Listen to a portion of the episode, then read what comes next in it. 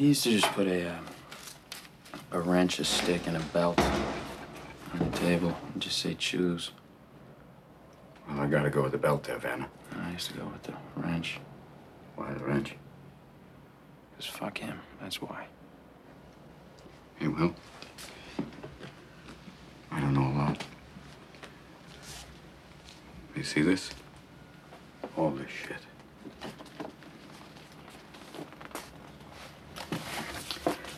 This is not your fault.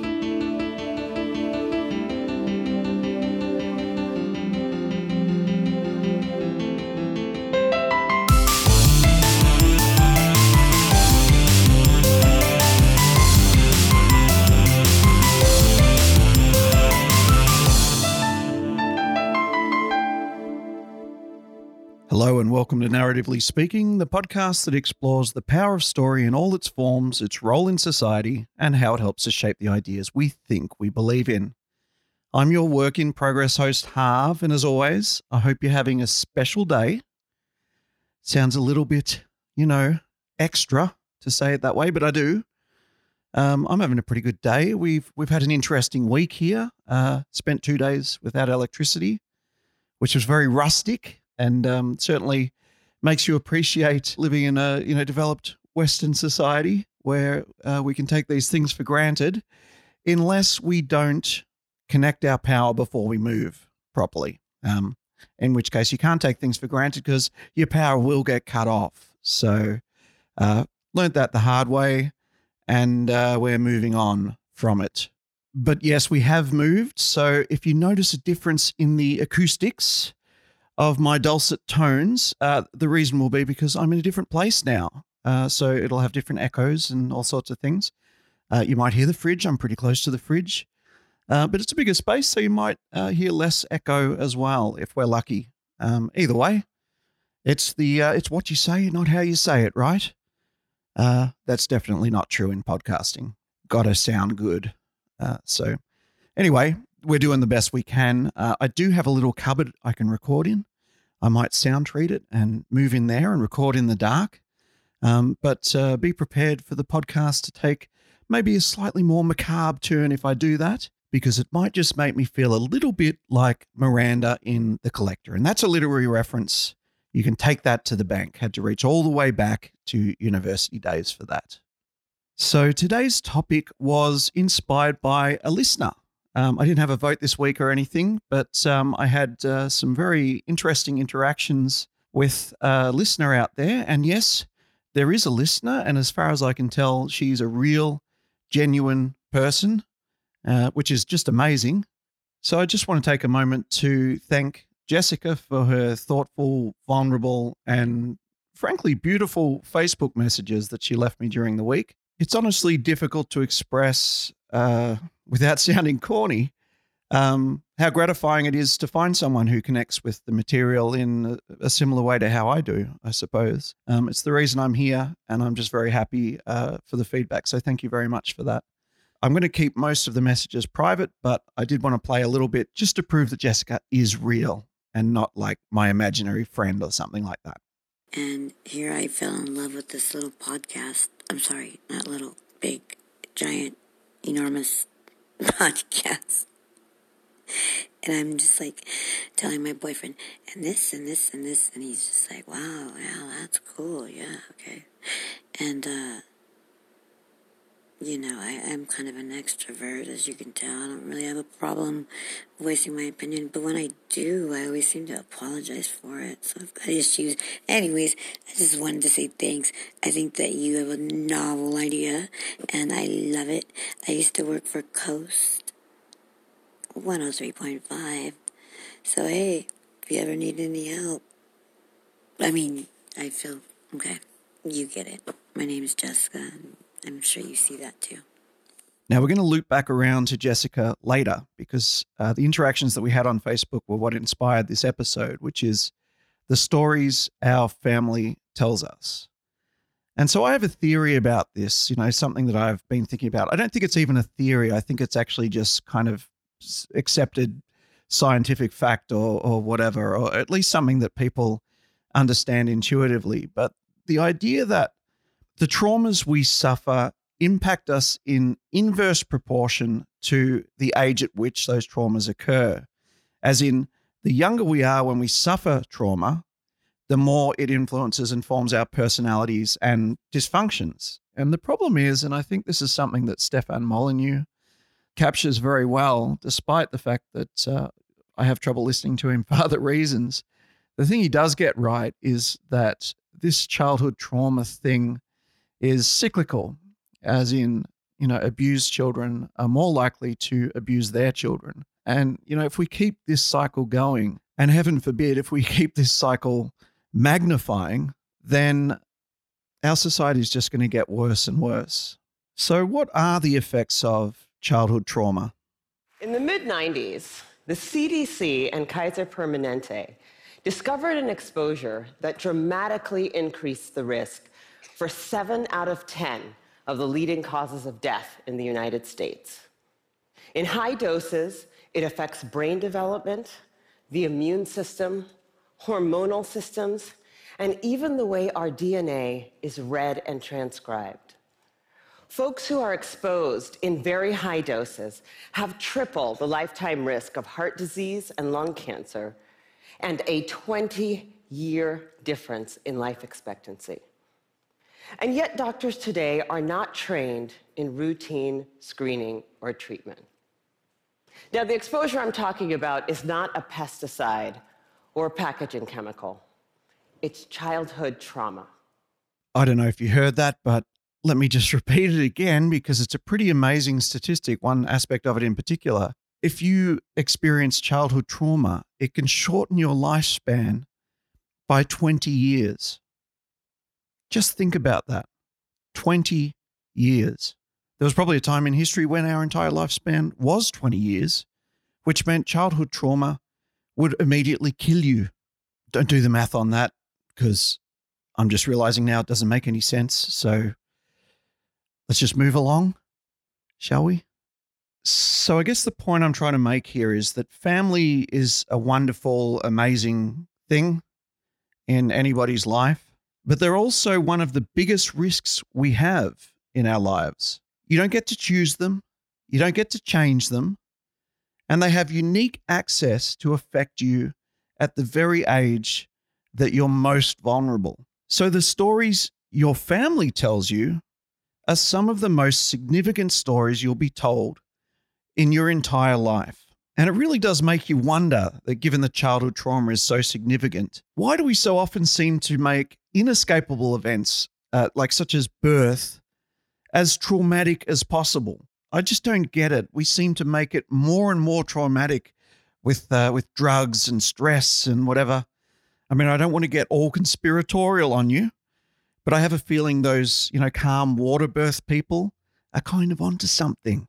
And circumcision, I mean, what the actual f- uh, but I promise myself not to go into all of that because quite honestly, we don't need to get into conspiracy to understand the importance of trauma on childhood development. I would say it's the single most important formative factor in our cognitive development. And that's just me, that's not science, but don't you feel like every psychological dysfunction and yes, even societal problem that you investigate always seems to trace back to childhood trauma, trust issues, social awkwardness, anxiety, depression, narcissism, sexual depravity, and even sociopathy. They just all seem to be created in childhood trauma. It's it's almost as if this is the root problem of our entire society. But my question is not so much can major trauma trigger issues later in life, but what about minor traumas?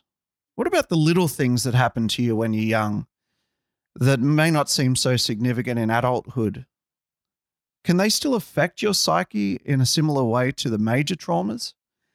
Are the little things chipping away at your personality and we're not even looking at it? We're not even thinking about it? And again, I go back to this principle of the younger you are, the more it affects you. So, getting beaten when you're 20 years old, yes, it will cause trauma, but maybe getting just something as simple as ignored when you're a baby could cause a, a lot more emotional damage than the beating later in life. When you're less equipped to handle it, are the effects magnified? And I guess the reason I think about this is because I was raised non violently. Uh, my parents never spanked me, and they they got mad at me occasionally, but uh, you know they were generally uh, pretty passive and peaceful parents.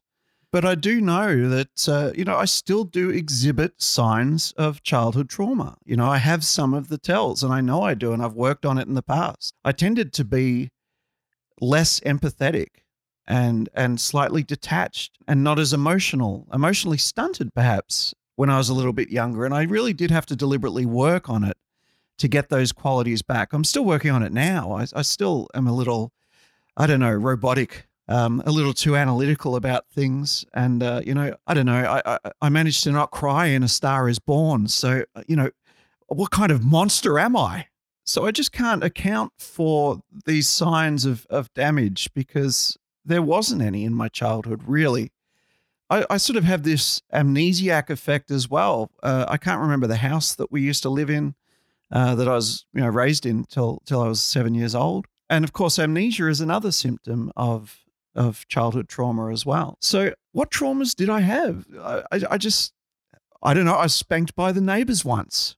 You know, the neighbors took me aside and spanked me. Didn't make my parents particularly happy, if you can imagine that. Um, I fell out of a tree. I think I hit my head when I fell. I was pretty high up. I used to climb trees. Can you imagine that?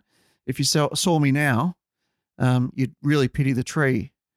Um, I remember playing with uh, a friend of mine, and he threw a brick, and it cut my head open, uh, and it bled quite a lot. That was shocking. I remember feeling a bit of trauma. I was bullied pretty badly in school, but not when I was young. That was later on, and I think I handled it okay.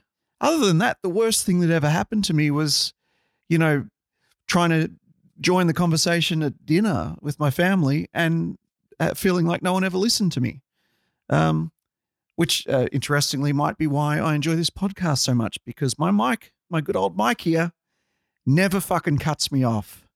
But so the question I need to ask is is it possible that these smaller traumas, these these more subtle things are significant shapers of personality too because you know I grew up with a lot of anxiety, I was socially awkward, I had all of those things.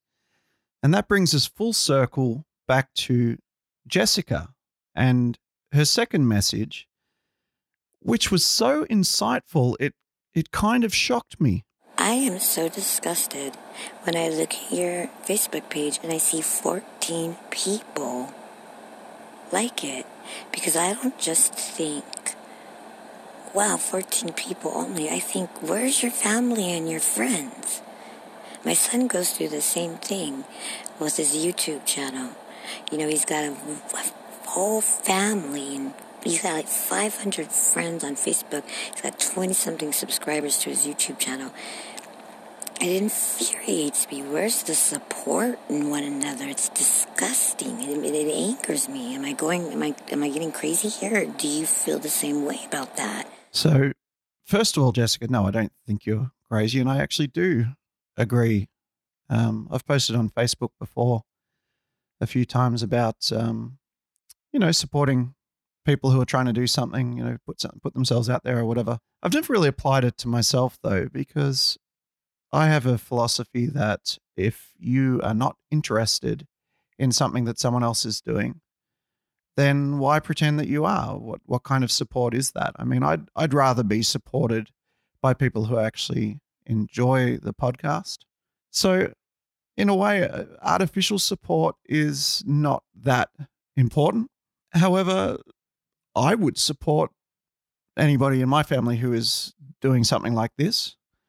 Um, but I think that's only because I've been doing stuff like this, so I understand what it's like from the other side.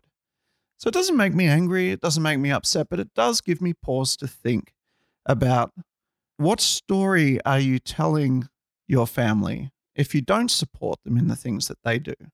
Considering that clicking the like button and then, you know, very quickly unfollowing so you don't have to see any of the posts only takes about, uh, you know, five seconds out of your day. Maybe it is something that's worth doing from the perspective of uh, doesn't cost you much.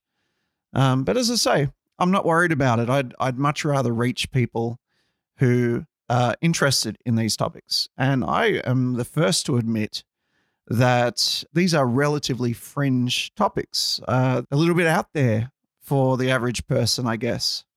Uh, this is where I like to be. This is what I like to think about. But I don't expect everybody that I know and that I'm friends with and that are in my family to think about the same things. So certainly I could I could name a lot of things that my family think about uh, that don't interest me. I mean, my my family are big sports nuts, and I've always rejected that. If the trade off was that I had to pretend to like football uh, in return, then um, yeah, no deal, Grandma.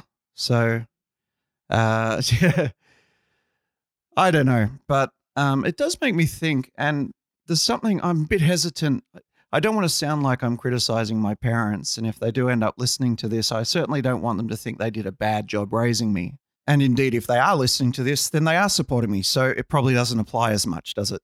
But all parents are flawed and they, they raise their children under varying and, and usually difficult circumstances. And It's impossible to get it right.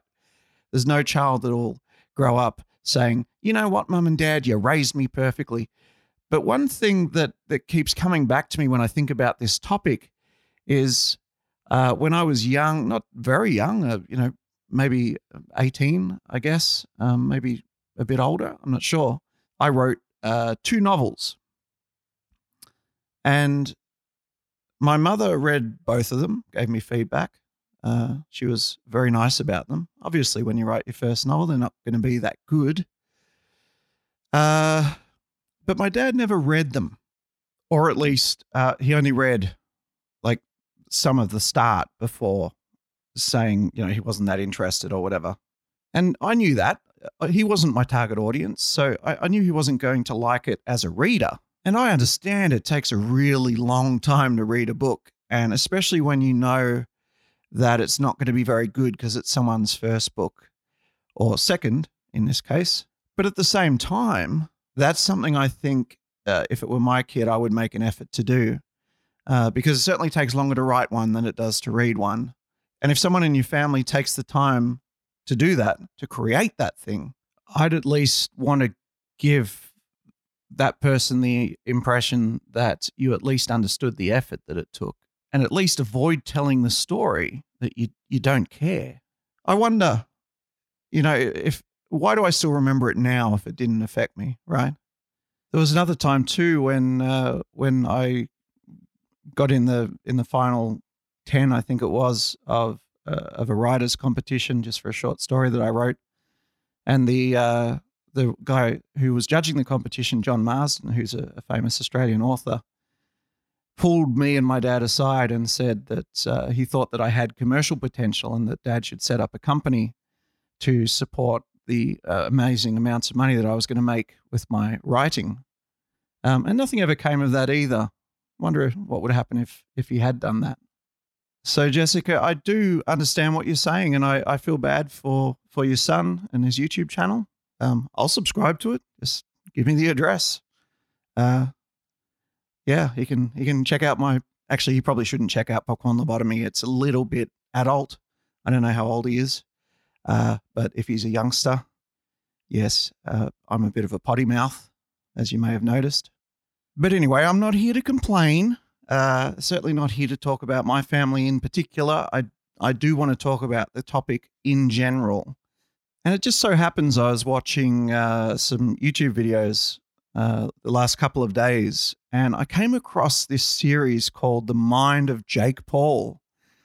That's right, Jake Paul. We're talking about Jake Paul on this podcast. You know, I never thought I would, but when I watched this documentary series, it's an eight part series by a YouTuber called Shane, and it's it's pretty damn fascinating. I've got to say, you know, I really highly recommend it. He starts with the premise of trying to prove or disprove that Jake Paul is a sociopath. So he goes through, and part of the documentary is talking to a therapist friend of his uh, about what sociopathy is and what are the traits, and whether YouTubers in general, and this would apply to podcasters as well, whether they're naturally, partially sociopathic, or at least a little narcissistic. And I've talked about this before as well. I think I think they have to be. I think we have to be to do this in the first place. Um, but at the same time, you know, I think I'm responding in part to that thing that I said earlier, where I used to get spoken over at the dinner table and still get spoken over by most of my family. And maybe that this is my way of dealing with that more than it is pure narcissism. I certainly hope so. I'd hate to think I'm a narcissistic person, but I think everybody has an aspect of it. And I think you'd be pretty naive to think that you're the only person in the world who doesn't have a little bit of narcissism in you. But this documentary, this Jake Paul thing, it was really, really interesting because as soon as this YouTuber Shane got access to Jake Paul's house and started interviewing him and his current girlfriend and talking about the situation, I couldn't help but get drawn in and realize not only is everybody human deep down, and, and my God, it was so easy to demonize someone like Jake Paul and see him as some privileged YouTuber who just got lucky and made a million dollars and completely squandered it. But as soon as you start hearing his side of the story and seeing him as a human being, uh, it's really hard to hate him, I must admit. Um, but the interesting part of the documentary and the pertinent part for this podcast is it all pretty much came back to Jake Paul's father.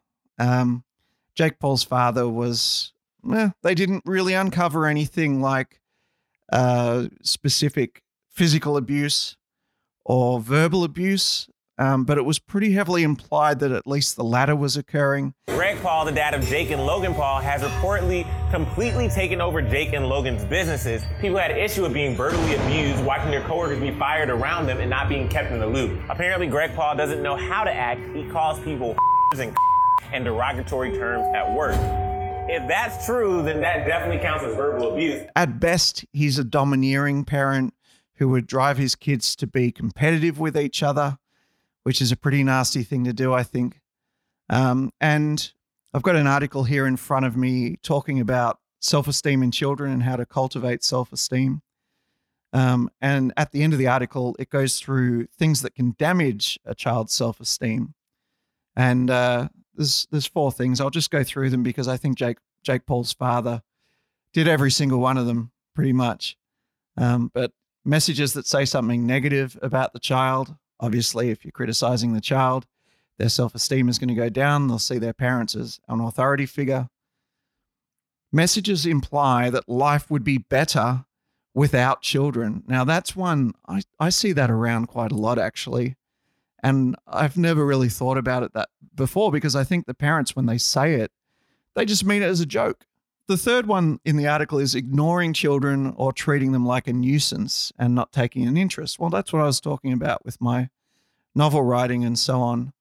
Negative comparisons with other children. And again, this goes back to the Jake Paul thing, where one of the most shocking parts was where the father said this. And hey, do you like Jake too, or just Logan? I like Logan more. Oh! Hear that, Jake? There's just something really nasty about the delight in his voice when he's out on the street and he talks to that kid. And the kid says he likes Logan Paul better than Jake. And he feels the need to rub it in Jake's face. You know, he looks at camera and says, You hear that, Jake? Maybe it's the echo effect that, uh, that Shane puts on the video. I don't know. But it, I don't know. It just keeps coming back to me for some reason. Maybe there's something in that. But the main reason I bring up this video uh, aside from the fact that uh, Jake Paul's father is mentioned many times in the video as the cause of Jake's social disorders or whatever, is the section where Shane asked Jake to examine his own effect on children. There's some legitimate brainwashing going on. It's very predatory on these kids. You, and I don't mean this as an insult at all, but I don't know if you know um, what's right or wrong with a lot of things. And I think you are kind of emotionally and in other ways stunted as um, a kid. And and you show that in a lot of ways with like the crazy things you're doing and like just the house and the Legos and the wall and like always wanting friends around and always wanting like attention and always like doing these crazy things and buying these crazy toys and like buying, you know, it's very much like once again, I think you're very smart. I'm not saying you're stupid, but I don't think you are this evil genius who like knows how to manipulate kids. So I agree. I don't think you're purposely doing that, but I don't think you know why it is wrong. Yeah, I, yeah. I mean, I think that's again just like people finding a reason to be like, fuck Jake Paul. To me, honestly. When I was a kid, my favorite story was The Yowie That Nobody Wanted. I don't know if anyone's heard of this book, if it's famous or if it just made the rounds in Australia or if it was just something that my sister and I found somehow on, on the bookshelves or whatever in the library. It was about a, a creature, a yowie, which is like a fictional creature, I guess. It was this big goofy thing with big feet, and it would always knock its feet against the, the rocks and hurt itself. Um, this drifter, this um, this swagman, came along, and uh, I can't remember the story that well, but I remember loving it because the swagman gave the Yowie these woolen shoes that he knitted himself overnight. And when the Yowie wore the shoes, his feet didn't hurt anymore. And I remember this part of the story where the Yowie wanted to go and say thank you to the swagman. And when he went there, the swagman was gone and he couldn't thank him for the shoes. I don't know why this touched me so much as a kid. I, I don't really even understand it that much in retrospect, but it, it still chokes me up for some reason. So, uh, yeah, something about shoes. Maybe I relate to sore feet. I don't know. It, it was one of my formative stories. I just wanted to mention that. I don't really know the significance of it. Maybe that's something that you guys can tell me. The point is, families tell stories all the time. Uh, parents read bedtime stories to their kids, fairy tales, and whatever. They let their kids consume stories through the TV screen. Teachers tell kids ghost stories around the fire while in school camp or repeat stories from the history books in, in class. But most of all, adults tell children stories through their actions. And it is perhaps those that have the biggest impact, both positive and negative. Basically, your family's going to fuck you up one way or another to some degree. And then they'll send you out into the world with a loaded gun, the loaded gun of your personality. If the messages you receive in your formative years tell you that you're worthless or unimportant or a, even a bad person, then your body and all of its support systems seem to give you what you think you deserve or what you're telling it you deserve depression, poor health, and an early grave. 20 years, 20 years it can cost you. It's almost as if childhood trauma programs the body to self destruct because of its perceived lack of value. So, if you're a parent or have influence over a child for any reason, be mindful of the stories you tell them, both with your, your words and your actions. Things are magnified for children. So, the stories you tell them now will be the stories that they tell their children and the people they encounter later in life. It's a cycle. Someone needs to break it at some point. You can tell your kids it's a cutthroat world and they need to harden the fuck up to survive. Or you can tell them the world is full of beauty and wonder and that human beings are kind and generous. The choice is yours, but either way, it'll probably be a self fulfilling prophecy. Because the stories we tell are the stories we create the world with. And that's the true nature of any story.